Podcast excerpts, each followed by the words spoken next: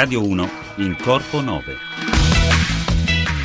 Il governo sta pensando di mettere in busta paga metà della liquidazione in modo da darci dei soldi da spendere, lo scrivono Marco Mobili e Marco Rogari sul Sole 24 Ore, secondo quanto risulta al Sole 24 Ore, metà della quota del TFR maturando accantonata mensilmente dal datore di lavoro potrebbe essere erogata direttamente al lavoratore, magari in unica soluzione annuale e non più al termine della sua vita lavorativa.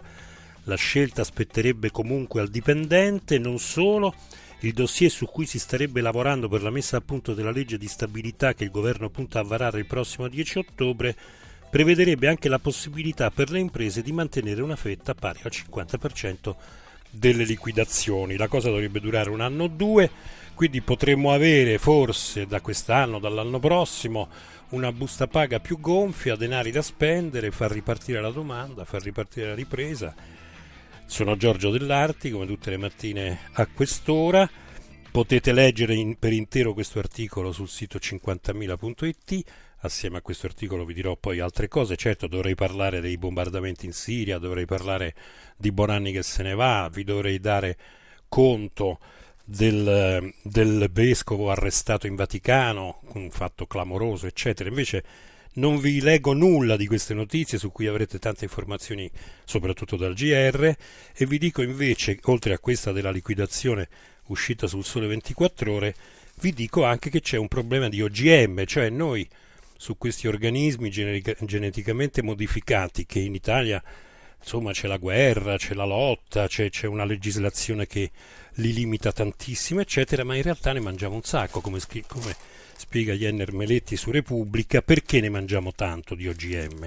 Vi leggo un pezzettino, poi su 50.000 trovate l'articolo integrale. Gli organismi geneticamente modificati, o, secondo quelli che li sostengono, geneticamente migliorati, non sono arrivati nei campi degli agricoltori, ma hanno riempito lo stesso i nostri piatti. Aperte virgolette, basta entrare, dice Dario Bressanini, docente di chimica all'Università in Subria, in un supermercato. Andate ai banchi dei formaggi e della carne.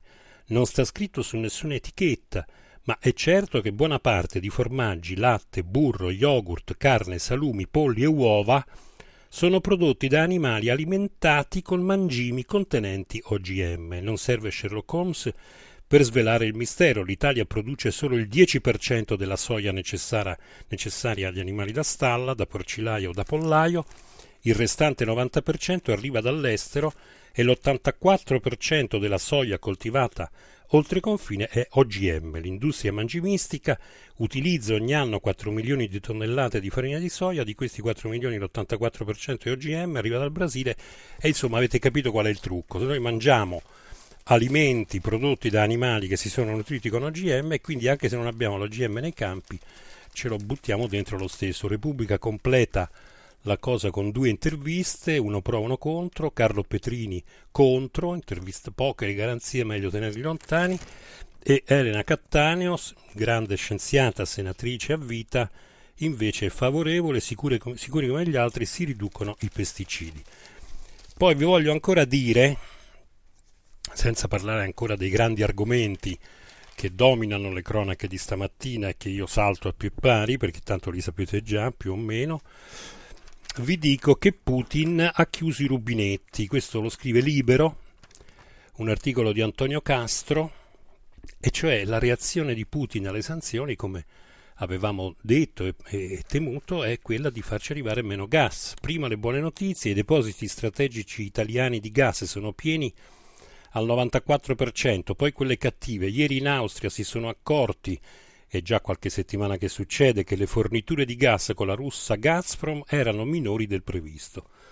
Alle, alla, alle porte della stagione autunnale gli austriaci hanno pensato bene di lanciare un allarme. L'autorità austriaca di controllo sull'energia ha constatato che le forniture sono state ridotte del 20-25% rispetto, ehm, del 20-25% rispetto alle consegne previste tra venerdì e, eh, e sabato, un calo tra il 20 e il 25% non è normale, ha scandito Martin Graf, responsabile dell'autorità, tanto più che Gazprom non ha motivato neppure alle compagnie il calo dei flussi. Certo gli austriaci possono stare sereni e controllano insieme all'allerta sul calo ha prudentemente ricordato che al momento la capacità di stoccaggio del gas austriaco sono al 99%. E anche da noi la situazione non è preoccupante, lo scrive questo anche il Sole 24 Ore, perché abbiamo i, i, lo stoccaggio diciamo, superiore al 90%, però questo ci dice di che cosa, in che modo Putin si prepara a reagire alle sanzioni. Voglio poi farvi sapere che c'è un giudice, e questo lo scrive il giornale, con un articolo di Giampaolo Jacobini, che ha messo nero su bianco che gli stranieri si precipitano a delinquere in Italia perché questo è il paese dell'impunità. Il giudice si chiama Francesco Florit, GIP in forza al Tribunale di Udine, ha fatto un'indagine su una serie di, di furti, merce, merce rubata per 200.000 euro e poi ha scritto L'indagine è stata condotta con straordinaria efficienza e coordinazione dalle forze dell'ordine, la mole documentale raccolta impressionante e incontrovertibile, eppure non basterà a mandare i colpevoli in galera, perché alcuni stranieri si fanno migliaia di chilometri per compiere ruberie e altri reati nel nostro paese, si domanda Florit, sono convinti che qui da noi, se mai ti beccano, fai un patteggiamento e ti rimettono in libertà. Sanno che la giustizia non è efficiente e il sistema è tale che dopo poco si è rimessa in libertà e si è rimessa in libertà e si può ricominciare come prima. Suggerimento rispetto a tali condotte di cui si legge nella cronaca locale con frequenza allarmante, è necessario adottare la giusta severità, quella che fin qui è mancata, facendo dell'Italia il paradiso dei delinquenti da importazione. L'Istat attesta questa questa lettura della, della, criminalità che opera da noi, il peso della componente straniera tra gli, auto, tra gli autori dei reati è andato aumentando a partire dagli anni 90, mentre prima di allora il fenomeno era trascurabile. Seguono un po' di numeri in questo articolo di Jacobini che potete leggere per intero su 50.000.it e poi invece libero ancora una volta stamattina diamo un po' di prevalenza ai giornali di destra che in genere ignoriamo, scrive che la CGL difende l'articolo 18 ma non lo applica ai suoi. Francesco Specchia, la CGL con tutto il suo pacchetto di mischia ideologico sul Jobs Act in realtà non è tenuta per legge al reintegro dei suoi lavoratori licenziati senza giusta causa come sono obbligate a fare tutte le aziende italiane con più di 15 dipendenti. I duri della CGL licenziano spesso e spietatamente Esiste addirittura un sito www.licenziatidallacgl.it che tiene la, tri- la triste conta e segue tutta una serie di casi abbastanza impressionanti. Questo è Francesco Specchia sul Libero. Restando sempre nell'ambito dei giornali di destra, vi segnalo un articolo di Fausto Bertinotti sul giornale. Credo che non si sia mai visto questo. Bertinotti sogna un patto tra la sinistra e i liberali, il comunismo ha fallito e questo articolo è ripreso dal garantista di Sansonetti e insomma Bertinotti dice che bisogna ripensare tutto quanto. 7.55.04 faccio ancora in tempo a darvi una notizia leggera.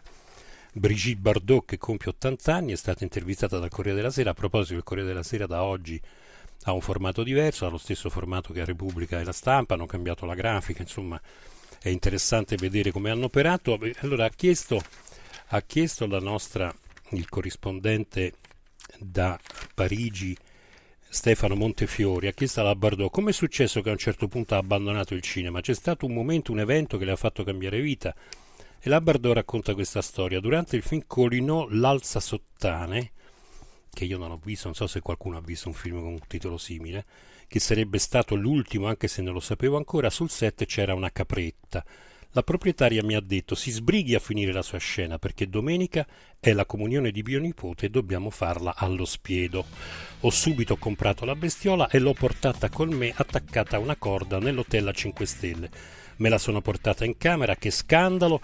Quel giorno ho preso la decisione di smettere con il cinema e di aiutare gli animali. Era il giugno 1973, avevo 38 anni. La De Gaudio sta mandando la musica, quando poi non ne, non ne può più mi sovrasterà con il sonoro. Io intanto vi dico che Bossetti andò nel campo del delitto, scrive sempre il Corriere della Sera a pagina 22 e qui c'è tutto un esame del, degli ultimi atti relativi all'indagine per il delitto di Iara.